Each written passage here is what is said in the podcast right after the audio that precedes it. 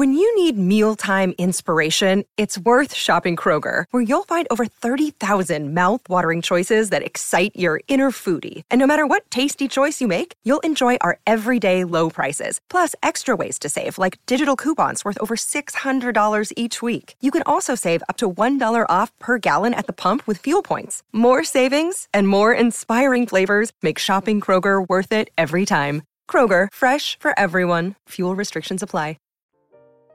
Our guest today is a Super Bowl champion, a seven year NFL veteran with the Giants, the Dolphins, the Jets, and the Panthers.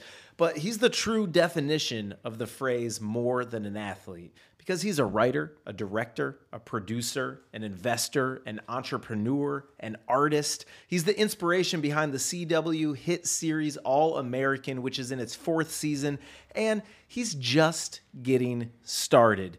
Today, he's getting in the zone. Welcome, Spencer Paysinger. Yes, thank you for having me. You got it. Well, first off, Tell I don't like to say the Jets. Oh, you I don't even like to say I that. never played a regular season for them. I got All right. cut, so I'm like they're off the card. Hold on, let me get a pen. I'm crossing. But I will say that was like the Goodbye, best, Jets. the Yeah. best intro I've ever heard of myself. So like I need that after and just like hand that to people. I got do you.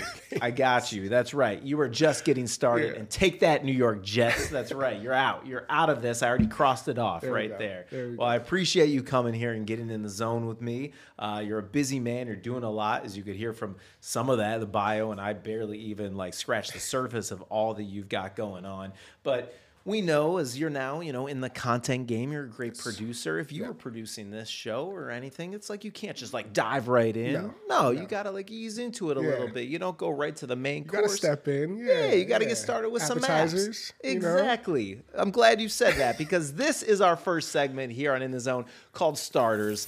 And I got a little special treat for you. I know you're here in LA, so let's bring it in. One of your favorite things in the city of Los Angeles from Katsu Sando. It's the A5 Wagyu sandwich to get What? things started. Let's go. What? Hold on. Who told you about this?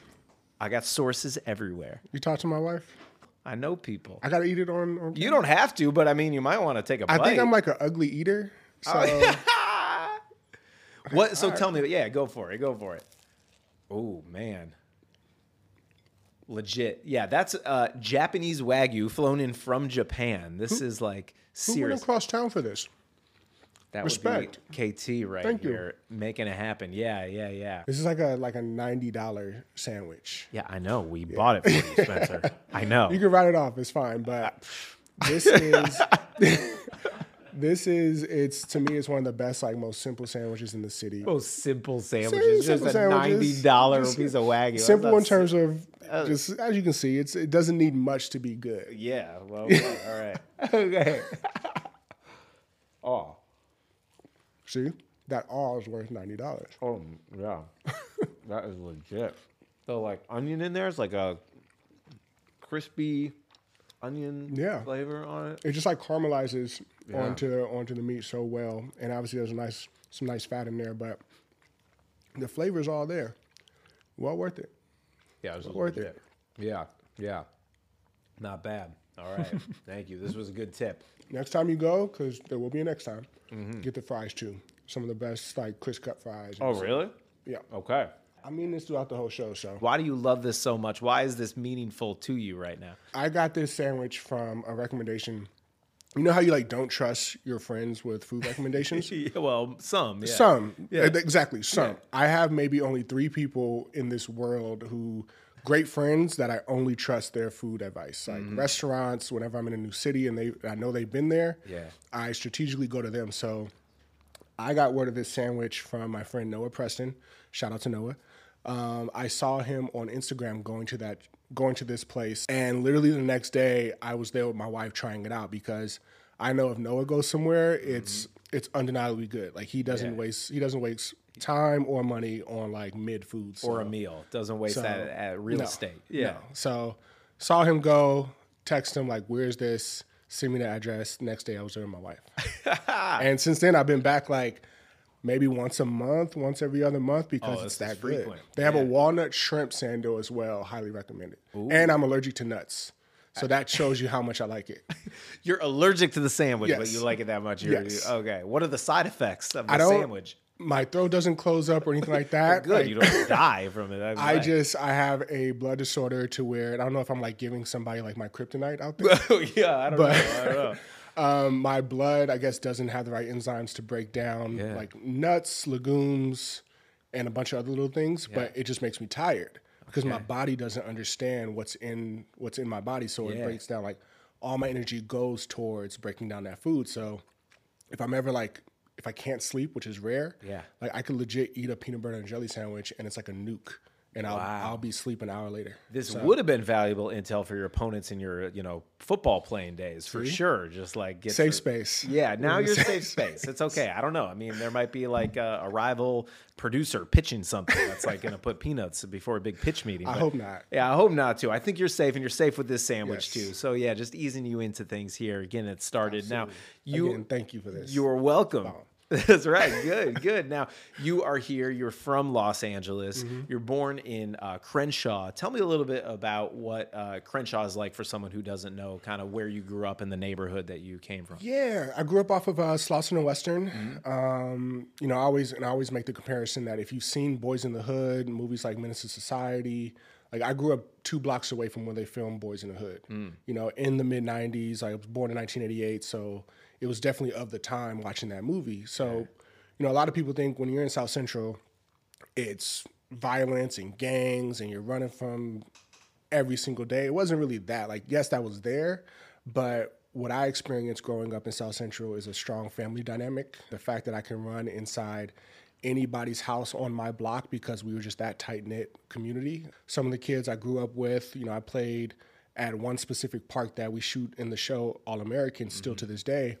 Like I played with probably six or seven of those kids on my block at my park. So it was it was definitely like territorial of different kids from different blocks all playing on different teams and it's like not only did you beat you know the kids on the other block you beat them at van ness as well which is the park that i played at but overall like a rich family dynamic um, the violence was there uh, gang influences were there i have family and friends that that went into that life but overall um, to me i had literally an all-american upbringing and i pun pun Yeah, intended right, pun right. intended Well, a lot of people know your story from the show All American, but they don't know, know that that is your story. Mm-hmm. Yes. And so you grew up there in South Central LA, but you then went to Beverly Hills High School and Yes. kind of were in two different worlds, two different universes, both who, if you met anyone from either of those places, would say, I'm from LA. But Yeah. that can mean a lot of different things Yeah. to a lot of different people. And for you, you're kind of in these two different worlds. I mean,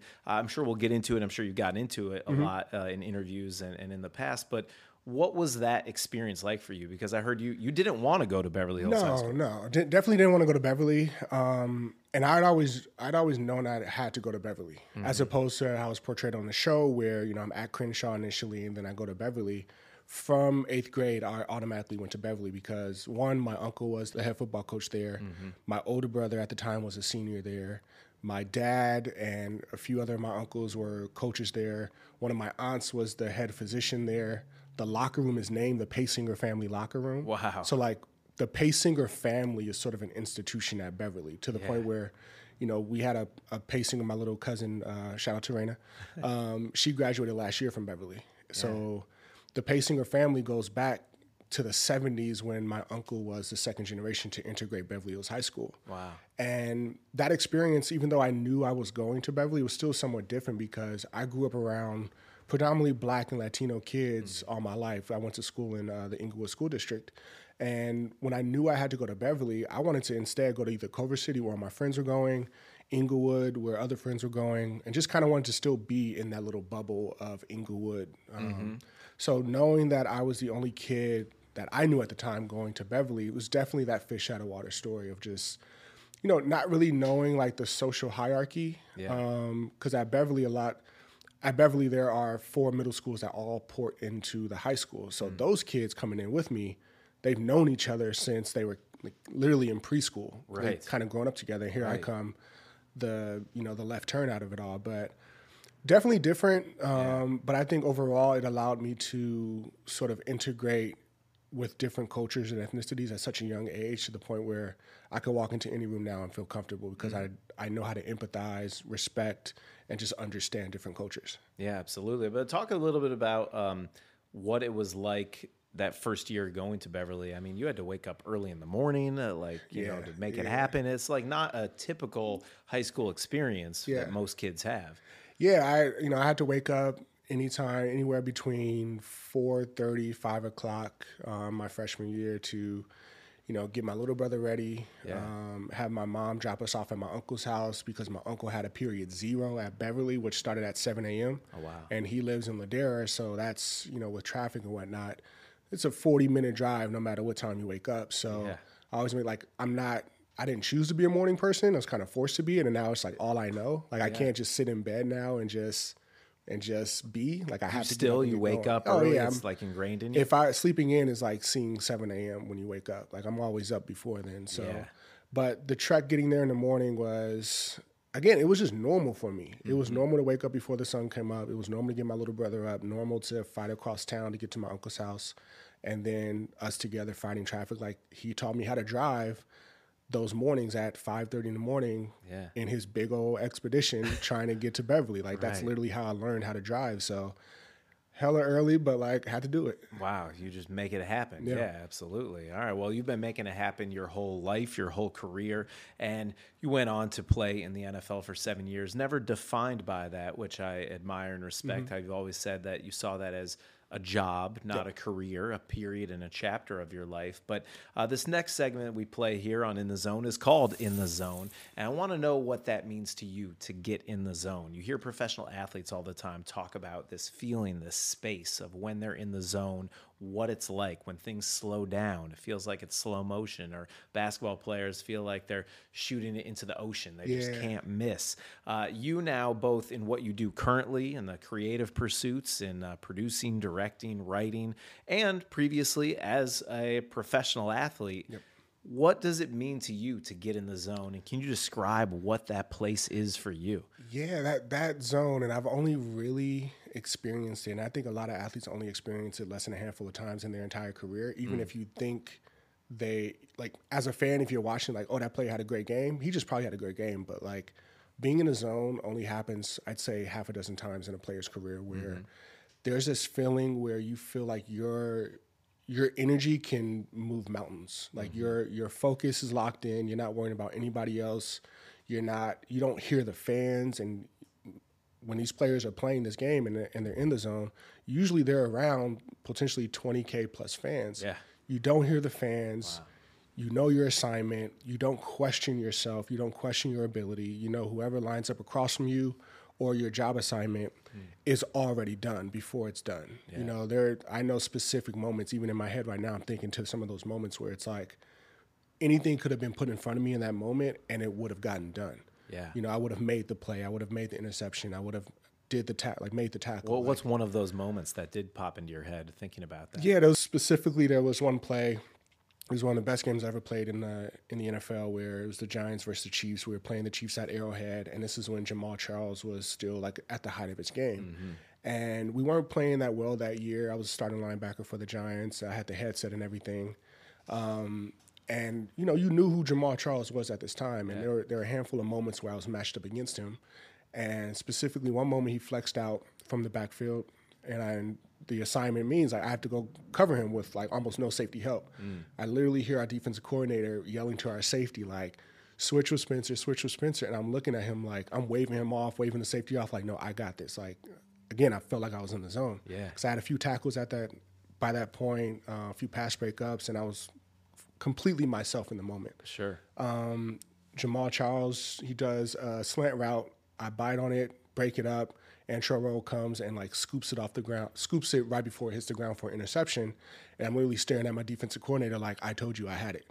So it was just like that was one of those moments where it's like I don't care who lines up across from me. Like if I'm in this moment, like there's nobody that can that can play against me. And how do you get into that zone now, whether it be writing, directing, producing, what you're doing currently? Have you found a different way to channel that similar kind of feeling, that space where you're locked in? I feel like you you never know you're in the zone until you're already in it, and Mm-hmm. you kind of reflect when you have that moment to reflect where now for me it's it's sitting in my office and words are just flowing out of me effortlessly you know it's it's setting up scenes it's seeing an entire script you know in your head and you and you're able to efficiently get it out on paper how you saw it in your head that's a yeah. that's a, a big thing for me getting more and more comfortable with is having these big ideas for scripts in my head but when i put them down on paper it just doesn't come out exactly how i want uh, mm-hmm. and again i'm still a student of screenwriting and all that but those few moments where it's coming out exactly how you envision it is my new version of being in the zone. Okay, well, it's working. Uh, it's working for you for sure. It's doing all right. I'm doing yeah, all right. you're doing all right. You're building and it's going great, man. Now you go from Beverly Hills High School, playing football there, and you play at Oregon, a yes. huge football program, a great school. How did you decide to go to to Oregon, University of Oregon? Yeah, I so I mean I was a receiver in high school. Um, all my scholarship offers were to play receiver at uh, all the colleges except for Oregon. Oregon mm was the f- only school that said there's a chance you could play on defense. mm So initially, there were talks to recruit me as an athlete and then possibly convert me afterwards. But I was in my head, I was a receiver. At Beverly, I played safety as well, down safety most of the time. And there was one game specifically against Torrance High School that they ran a wing tee and my whole game was setting the edge and making the tackles. I had about 12 or 13 tackles that game. That was a game that Oregon um, offered me a uh, scholarship for uh-huh. afterwards. And I had committed to Colorado for two weeks as a receiver. And my dad just pretty much said, my dad and my uncle pretty much sat me down and were like, remove football from the equation, go on these recruiting trips. Where can you live mm. for four to five years? Because mm-hmm. the football spiel during recruitment, it's all going to be the same. We're going to do this, this. Here are the jerseys. Here are our facilities. Here are our yeah. coaches. Walk the campus, whatnot. Where can you go where you feel like you can just live as a person for four to five years? And Colorado was fun, but just walking around Oregon, it definitely felt like just it felt like home. I had yeah. a cousin that was playing there at the time. I was familiar with the coaches because they're good friends with my family, so I knew they weren't going to. They to me, it just didn't feel like they were going to going to lie to me like they mm-hmm. possibly have done to other athletes mm-hmm. because they had that family tied in my family. Yeah. Um, so yeah, it just it just felt like I was going to an extended family going up to Oregon. It's a beautiful place too. Yeah. I've been to Eugene. It's gorgeous up yeah. there. Uh, great part of the country, and uh, the athletes get treated pretty well there too. Very, oh yeah. man, the Nike we do University right swag you got it there. Yeah, for sure. Now you have a great collegiate career, and uh, in your final season in college, your last game that you ever played was the national championship game. Yep. Tell me a little bit about that game. I mean, the biggest stage, you're undefeated coming into this to yeah. be on like the biggest high, but obviously it didn't end the way that you wanted. Yeah, uh, it was it was interesting because I didn't really feel the weight of the game until there was a timeout. I think in the second quarter, mm. where I come up to my my linebacker coach and he's talking. I'm just kind of like looking around and seeing the spectacle, and I'm thinking like, damn, there are there's probably t- like 20 million people watching this at home, and I'm on the field and they're watching me, and yeah. you know, two quarters later, I could possibly have a national championship, the first in Oregon's history. So. Yeah. The whole, the whole experience going against Cam Newton and the Auburn Tigers were so surreal because at Oregon, we knew we were on a crash course to meet them. Mm-hmm. Um, at earlier in that season, I think they like Auburn started like 15th in the country, and every every week you just saw like who Cam Newton became that mm-hmm. season.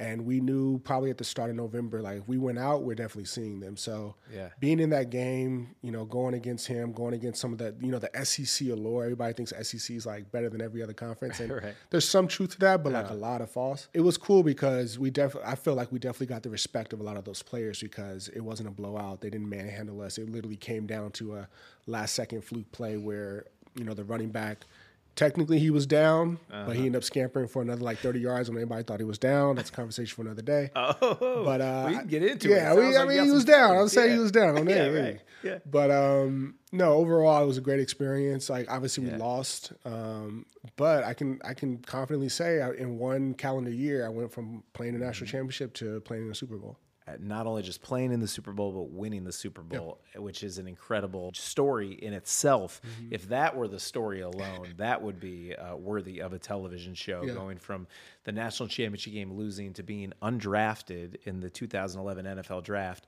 to then signing as a free agent and winning the Super Bowl. And that leads us to our next segment here on In the Zone called Rewind, where we're going to take a look back at various moments throughout your life and career and Yeah. hear the inside story. So let's right. cue up our You guys very did your first homework. I clip. like this. Oh yeah, man, that's right. Yeah, we're not messing around. This is the big leagues. We got the champ here. Yeah, let's, let's go. go. So Let's let's see our first clip. Welcome to the after party of the men who made that game stealing trip. Well, how's that feel? Beverly Hills High School kid, no left, going from Beverly Hills to the Super Bowl. How's it feel? It's amazing. It's amazing. There's no words to describe this right now. My family's in the stands. I, this is no words. There's no words. Undrafted rookie going to the Super Bowl. Special teams plays. I think that was a big difference. They had two turnovers on special This is funny. And in a game like this, you can't do that. You make everything hard. You can't count us out. Uh, a month and a half ago, nobody thought we would be here. Guys in the locker room got together and said, we'll get back here. We'll get back to San Francisco, and once we do, we'll win this game. That that whole interview was a mistake, by the way. Yeah. So Jay Glazer thought I was the guy that stripped the ball out to like seal us to like go to the Super Bowl. Yeah.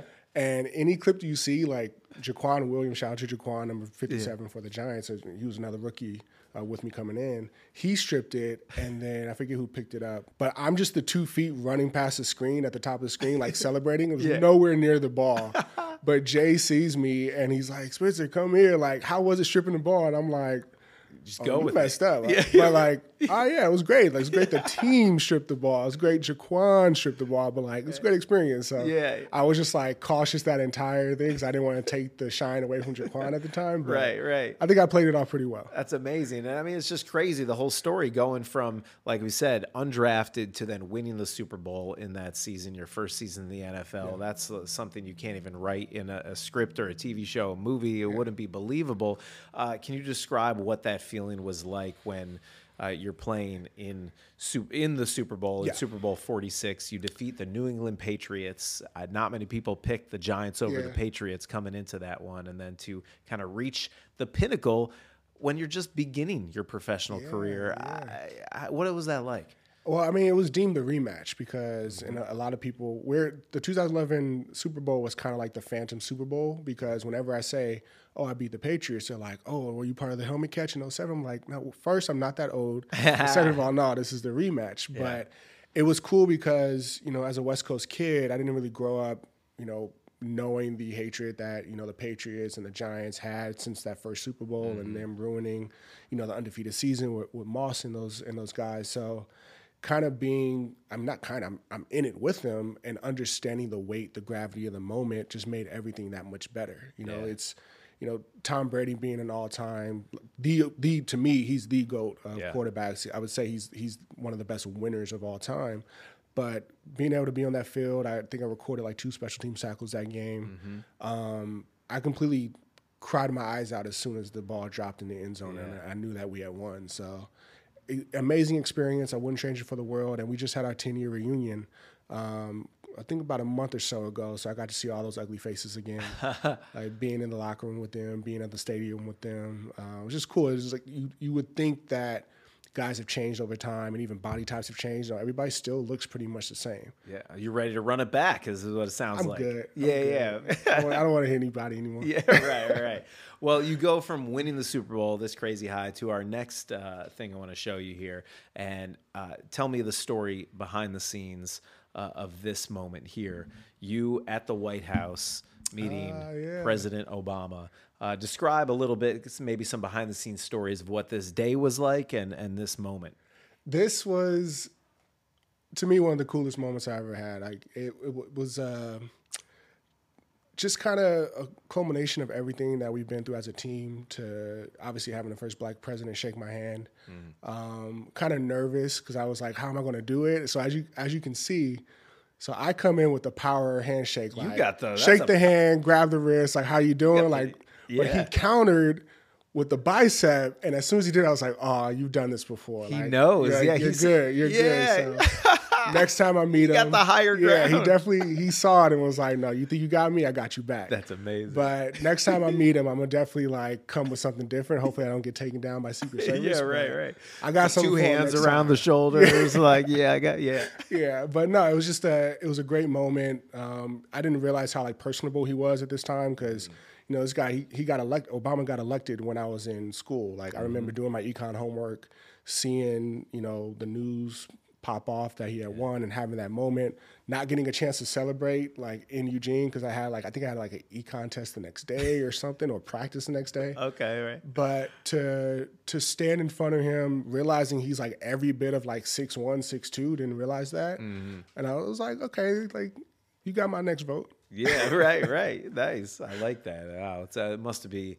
an amazing experience to Yeah. be there with all your teammates, celebrating the win, and then, like you said, Barack Obama, the first African American president. Yes. There you are, and you think back your your journey where it all began. You know, South Central LA, and now here you are, like Mm-hmm. Yeah. at the White House. Yeah, absolutely. It's a again, I still need to get him back for that handshake. for- for yeah, that the pivot. power move, man. power move.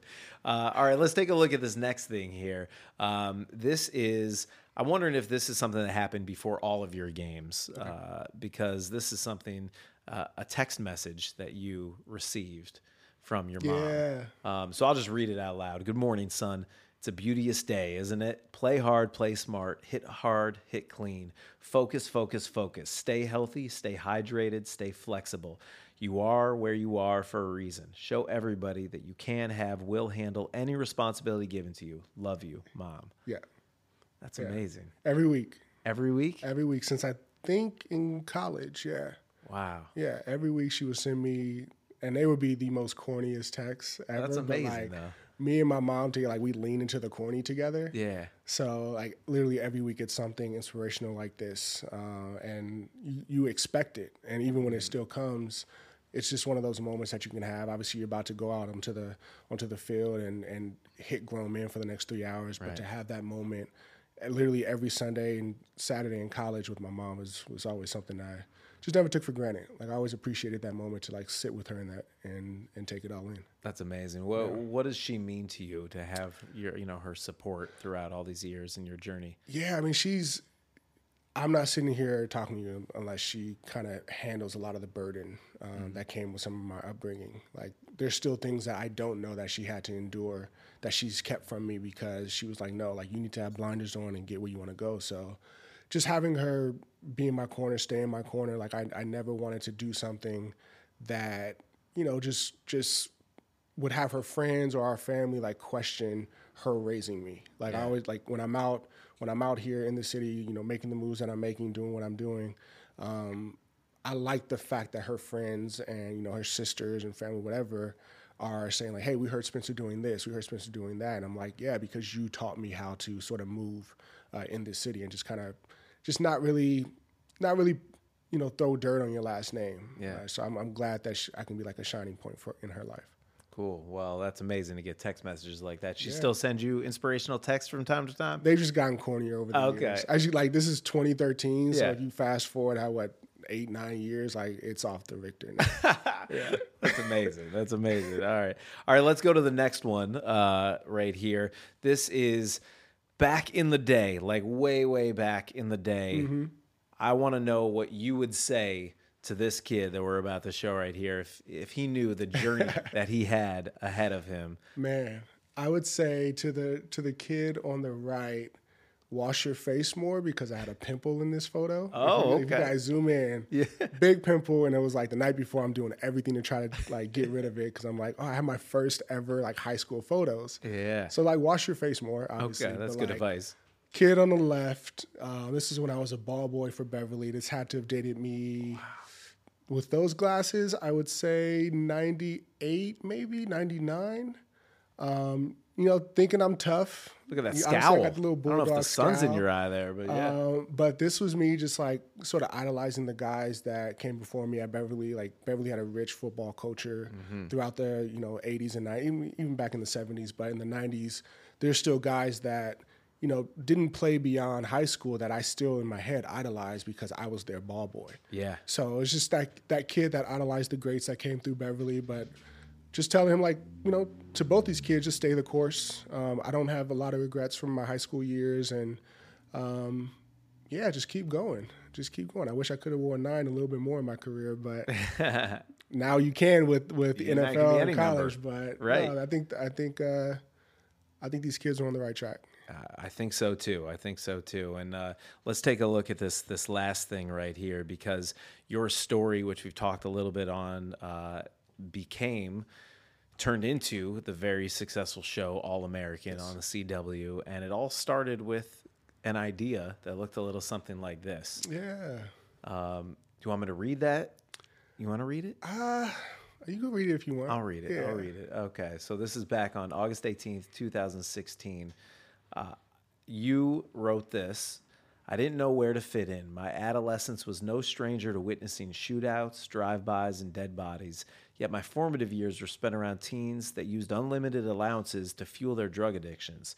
How do you appeal to two entirely different cultures? Being a 14 year old black kid from South Central enrolling into Beverly Hills High School, assimilating into one side would almost ensure isolation in the other. The biggest game of my life wasn't spent between chalked lines, but rather navigating my way towards acceptance from both sides of Pico Boulevard. And frankly, I'm not so sure I'll ever be done playing. Mm-hmm. So tell me a little bit wh- what is this? This is the first ever anything that started All American. Wow. So, and I think I, I think you I have a hint that you may have gotten this from my guy Dane. Uh, maybe. I see maybe, the see the writing. I'm like, I know what that is. But August 18th, 2016, I'm in my second year playing for uh, the Miami Dolphins. We're in Mm-hmm. fall camp. And I get a call from my now producing partner, Dane Mork. Shout out to Dane. In that off season, I had a conversation between him and our friend Robbie Rogers, who is Greg Berlanti's uh, now husband, uh, then fiance. And an idea that they were working on was sort of dead in the water, talking about their upbringing in Palos Verdes, uh, the peninsula area. And they had sort of on a just kind of pitched me based on a conversation that me and him had uh, a few months ago, a few months prior to this, just about growing up in LA and, you know, me being from South Central, Dane being from Palos Verdes, and us saying we're from Los Angeles, but having two completely different upbringings um, he called me and said, "Hey, I kind of like soft pitched you out of nowhere, just like you as a person. Yeah. you went to Beverly. You're from South Central. Like, do you think you could write up something that can like encapsulate what that experience was?" And I remember, I was I f- forget the team. It might have been Tampa Bay at this time, but I was studying against Tampa Bay, like playbook open, writing down my plays, middle of fall camp. I'm like, okay, bet. It took me about two hours to write this. It was like way longer, then way shorter, then and I finally settled on this is the paragraph that I think encapsulates it. It's like everything in this is true, from the dead bodies to the drive-bys, seen it all. Um, and I think the line, the line that really caught them was, you know, the biggest game of my life wasn't spent between chalk lines, but rather navigating my way towards acceptance from both sides of Pico Boulevard. And frankly, I'm not so sure I'll ever be done playing. Um, that was a line that when uh, Warner Brothers or Greg Berlanti called, they said there's something here based on that one line. Yeah. There's something here to explore. So this led to getting a meeting with Greg Berlanti's company later on in the year. And January, I think second week of January, I, I made that appointment with them, went, just told them stories, and two weeks later we were in contract negotiations. Wow. It happened pretty fast, and there clearly was something there. It's it's incredible writing, and I see why you are a writer too, though, to be you. able to sum up that experience so eloquently of everything that you went through and being in these these two worlds, like you said. Do you still, in some respects, feel that way at all? Yeah, I think it's uh, sort of different worlds now where, you know, I'm, I feel like I'm constantly fighting the idea that uh, I'm just like a football player in this space. And I don't want to get into the nitty gritty of like the production side and being in the rooms and all that. But I'm on the ground. I'm boots to ground to a lot of the, a lot of the properties and ideas that I'm producing and or writing right now. So, That- and that's that's no shade to any other athletes that are getting into this game. Sure. But I feel like if you are an athlete and and are pushing stories along, you need to be in those rooms helping guide those stories because you have an experience that you can draw from that even if a writer has written sports for the past 20 30 years of life like they can't dive into those those streams of knowledge that you just accumulated over the years. So just be boots to ground if you if you're on a project. Well, it's amazing how this text, this uh, you know few pair uh, this paragraph right here became what it did, you know, and turned into All American, this hit television show that's about you and your life. And I know from here there was many steps along the way, including you were recording sort of a pitch you you describing this while you were at practice in Yeah. Jersey, like about to, you know, go out to the practice field and getting Yeah. that right too. And, you know, from that happening to when you were released by the Carolina Panthers, a lot of players would be devastated by that Mm-hmm. Yeah. news. This might be the end of their career. You did not have that reaction. No. You were excited by being released, so you could focus on this. Uh, I mean, tell me a little bit more about about that moment. Yeah, this is this is my third week with Carolina. Um, I'm now vested in, into my seventh year, fully vested. So I, I get you know the pension that comes with the seventh year. Yeah. Um, and I'm earlier that week. I I think it's Wednesday.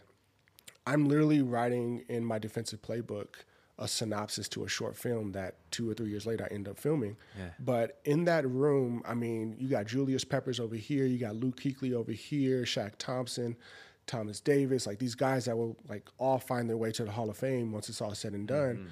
And I'm writing a film synopsis like in my defensive playbook. And it was that moment that I realized this is when we were starting already working on All American. Um, in my, I was a free agent most of my last season. Uh, so I was working out in the morning and then working with our writer at the time, crafting the pilot. So I went through this experience that I thought could serve as a short film, ended up writing it, and I look up and like 30 minutes had passed. I didn't know who was talking in the room. They had, I probably had one of my worst like practices ever because I just didn't write down any of the plays. Yeah. Because I was just like, oh, I'll get it on the field later. All right. And that's when I walked out of that room, that's when I was like, okay, I know without a doubt this is my last year. I knew it was going to be my last year, but every athlete thinks maybe I can get one more. Maybe I can just like strain for one more. Right. Walking out of that room that day, I was like, this is my last year, no matter what. Mm-hmm. So, two days later, on Friday, when we're you know gearing up to fly to Atlanta, it was the last game of the season. My bag wasn't there. And I'm like, oh, uh, my travel bag isn't here. And they're like, oh, uh, we'll get it for you in a little bit. You just give us a second. I'm like, okay, that's weird, but I'm I've gonna go. seen Hard Knocks too many times. Yeah, right. So I'm in the lock. I'm in the weight room uh, stretching, and the Reaper comes. Everybody knows who the Reaper is. Hey, Spencer, can we grab your uh, coach wants to talk to you Oh, and everything? I'm yeah. like, am I getting cut? And he's like, ah, you know, I just ah, Coach needs to talk to you. Yeah. Like, you're the Reaper. You need to know this. So I go into the room, and and Coach Rivera's there with a handful of his coaches, and it's very somber. He's like, ah, Spencer, you know, like, you know, we really enjoy having you, but it's kind of a you know last in first out type thing. We need to secure the defensive line. We've had injuries, as you know, and I'm like. Okay, like no problem. Like, who can I talk to about going home? You guys win it all. Like, I know I get a ring, even if you guys like, yeah, go go out and Panthers, do it because I was ready to get back home because I this was the sign that I needed to like fully cut ties with with playing. And Yeah.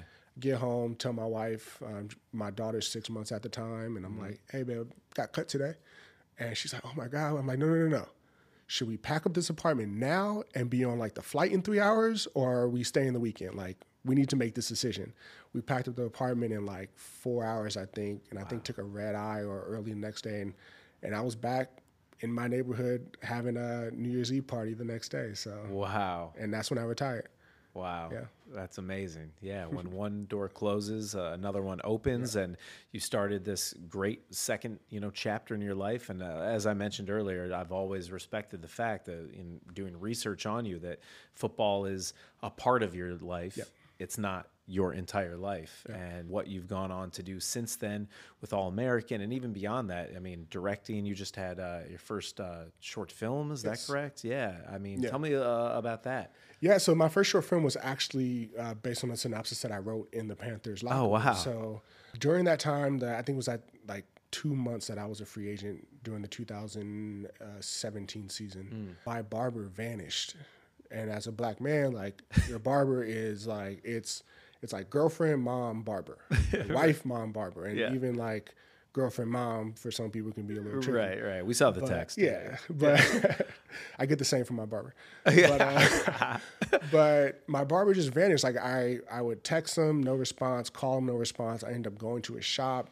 His even the people that he had worked with were like, "Oh man, we haven't seen him in like two months." I'm like, "This guy helps pay the rent here. Like, how do you guys not know he's technically missing at this point?" So I kind of took that experience. I was like going around to other barbers, just they were messing up my hair. I was cutting my hair myself, which I can do, but like you always like to, you know, get touched by an actual professional hands. Right.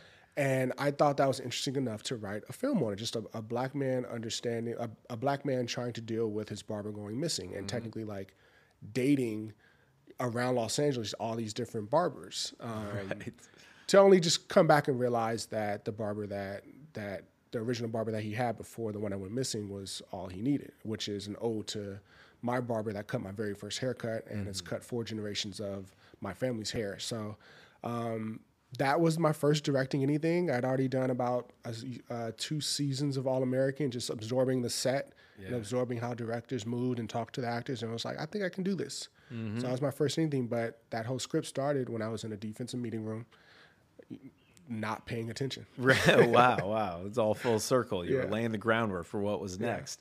And All American, so many people know your story, you have your story. Obviously, they take some creative liberties, but it is based on you. Originally, the pilot was called Spencer. They ended up settling on All I American. I was so ready for it to be called Spencer. Man, right? I was, I was like, I was gonna climb up to like the posters and like take a picture on next the to it. Like, billboard. oh, just this whole thing.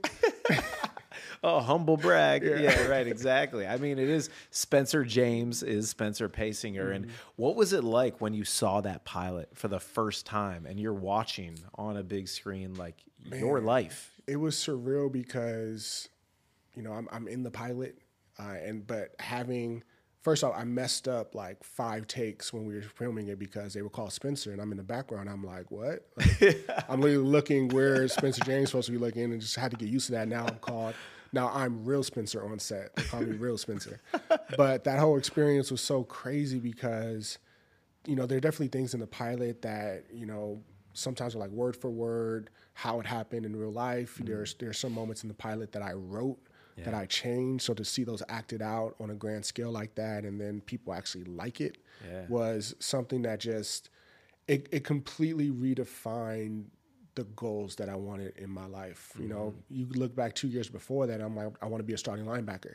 You fast forward, I'm like, I want to write as many scripts as possible in this industry. So it was kind of that that the I would say the moment that I realized like everything that I'd done up to this point like made sense to get me to this point. Like there was kind of some uncertainty of if, if I should play another year while we were still getting the show off the ground and that, but seeing it on TV at that moment and being in New York during upfronts and people, you know, it was technically tested as CW's highest uh, rated pilot ever. Wow. So the fact that words that I helped write and a story about a young black kid from South Central, like having that kind of impact, you know, it was crazy. It's absolutely crazy. I'm still trying to like understand it. Uh, It is crazy, and that people all over the country, all over the world, as this translated to different languages Yeah. too, like get a chance to meet the characters, but meet you and get a glimpse of what you have lived and the story you had to tell, and that you know in turn inspires more and more people, uh, you know, to believe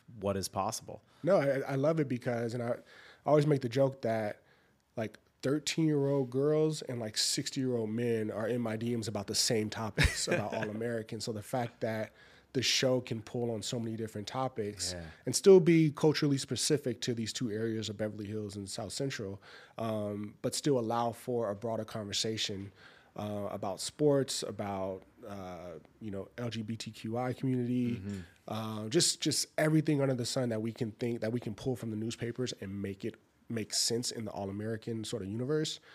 I love it because it's I always say like every every seven to ten years there is that high school show that comes out that mm-hmm. kind of you know captures the high school experience. You know, Yeah. you have like I don't know, it's One Tree Hill, Dawson's Creek, you know, Varsity Blues, like those type of Right. stories.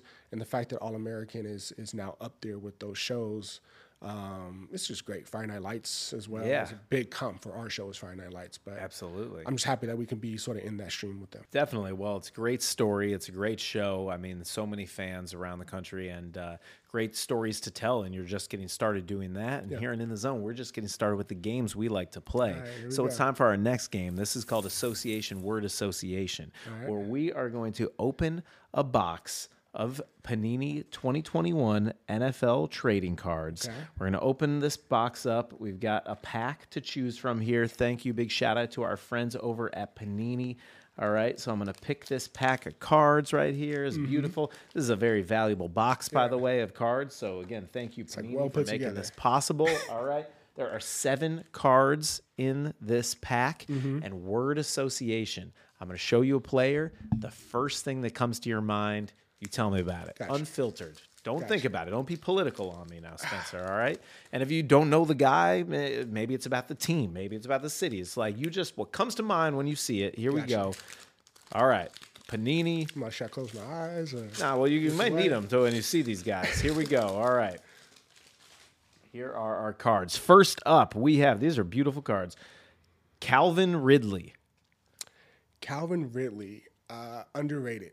Mm. I would say he's highly underrated. I know Atlanta's going through a lot of turmoil, but that guy always produces. All right. All right. Okay. This next guy, Kirk Cousins. Man, longevity. Mm-hmm. I had I had a chance to to train with him. Um, I think one year, but great guy, great guy all around. Okay, nice, nice. All right. How about this is a nice card? Actually, this is, uh, I think, a very valuable card. There's only 75 of these. It's number see that? 28 of 75. Kyler Murray. Oh, I mean, what can he do? I would say versatile. Yeah. I mean, number one draft pick, and then you could have been number one draft pick in two different sports. right?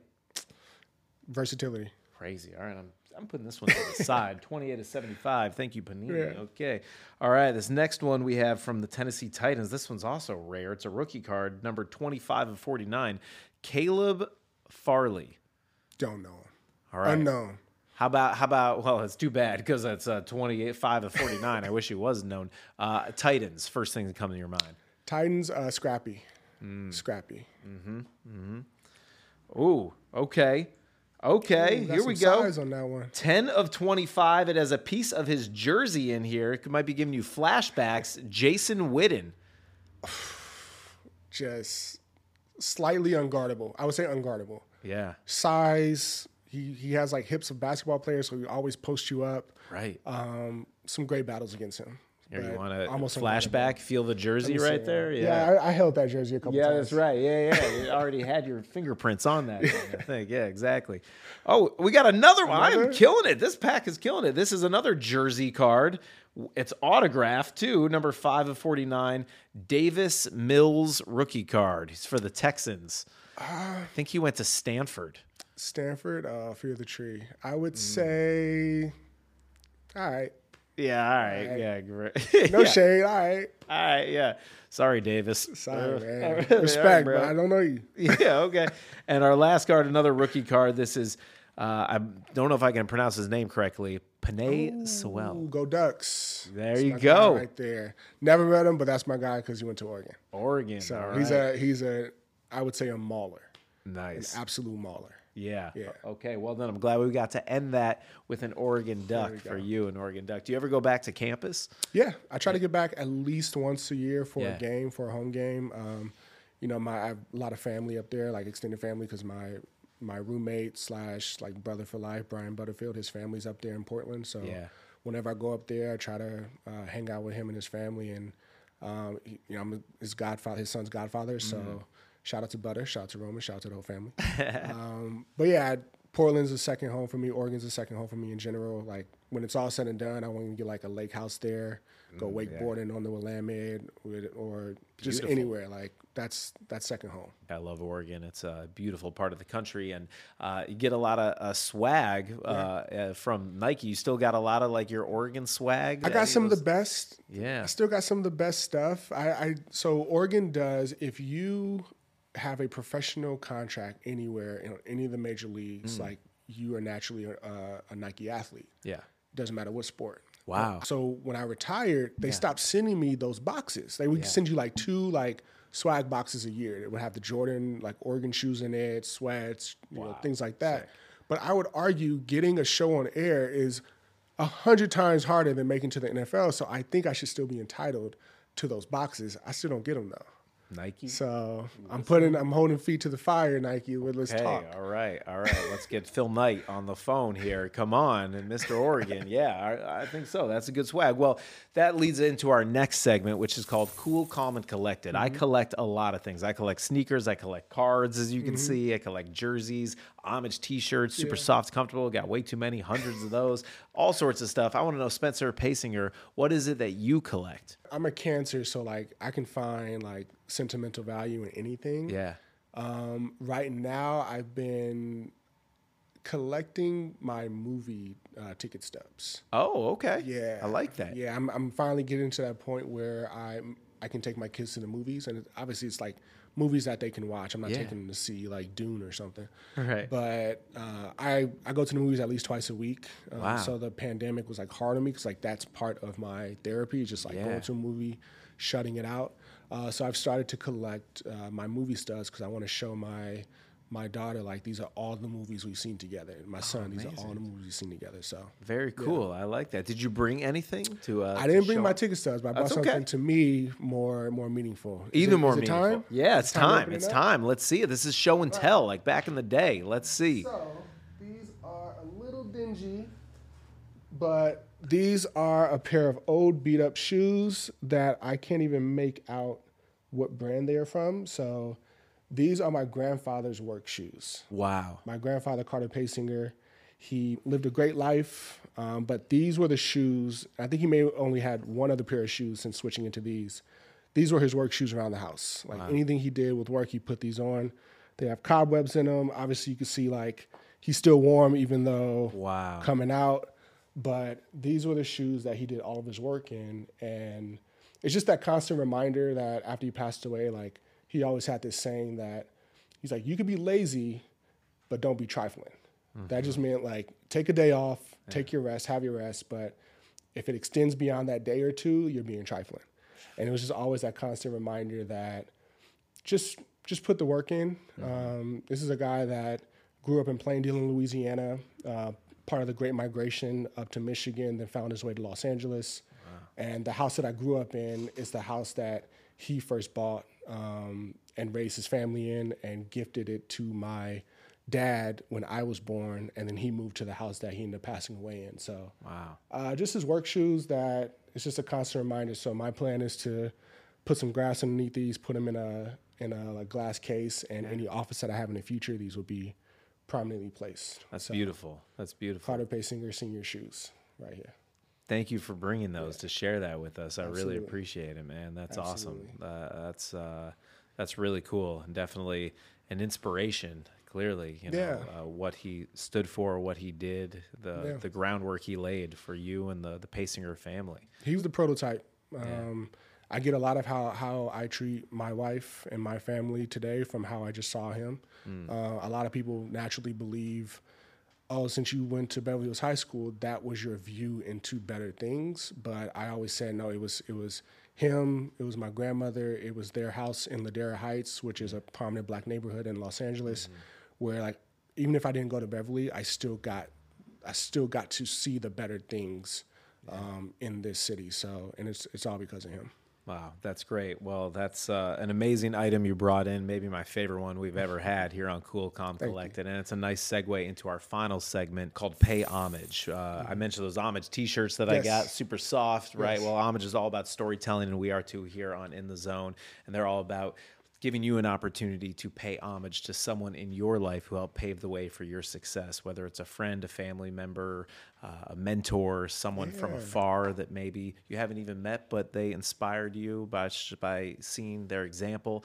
Who Spencer Paysinger do you want to pay homage to? Man, I mean, there's, so many people. I'm gonna, I'm gonna say my wife first off before like I get in any trouble before I get home. Even before this airs, she'll like hear it and be like, "Wait, what?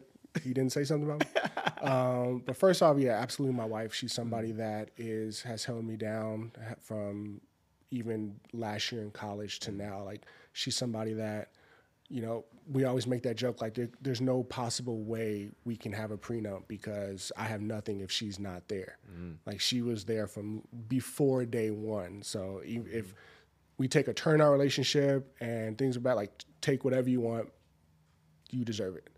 Uh, I'd say the second person, undoubtedly would be my older brother Justin. He sort of was the blueprint for me on, on how to carry myself, on how to how to be in sports, but not let sports just define you as a person. He's somebody that had to. He was an offensive lineman at San Jose State University. Uh, was president of the WAC conference, had to medically retire due to a back injury sustained during practice. Um, but he had done so much for that school and the WAC conference that they decided to pay for his master's pro- uh, program, and he could just pick whatever master's program he wanted to. Wow. Um, but still to this day, one of the strongest humans I've ever witnessed. Um, just an all around great guy, father of four, happily married, living in Arizona. But I get my love from football um, from seeing him work uh, every morning. My last, my first year, his last year at, at Yeah. Beverly. So yeah.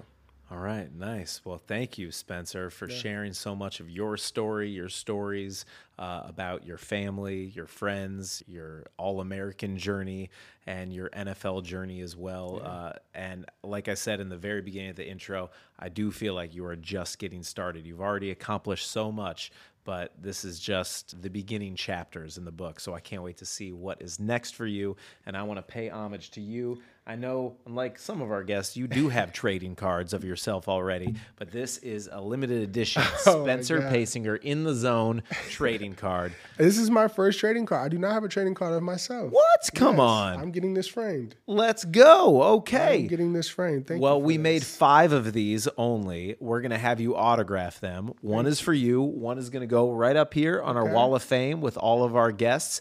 And then three of them autographed, we're going to give away to our fans and followers on social media. So make sure you are following us here at In the Zone and that you're also following Spencer on social media. Check out the tag below and we will give those out. But uh, Thank you. you're welcome. Thank you, Spencer, for sharing your story here with us today and with the world uh, on television shows. And I can't wait for the next script, the next story that you will write, direct, produce, and tell, maybe even act in too. We'll see. Maybe acting, but it's been great coming here. It's, uh, it's very appreciative that you had me. I feel covered right now, so I got you. I got you you. and the team. Oh, well, thank you, man. Can't wait for the next time. You'll be back. Yes, All right. yes. Now I want to eat that sandwich. We, I know. Okay. All right. Here. We need you to autograph it.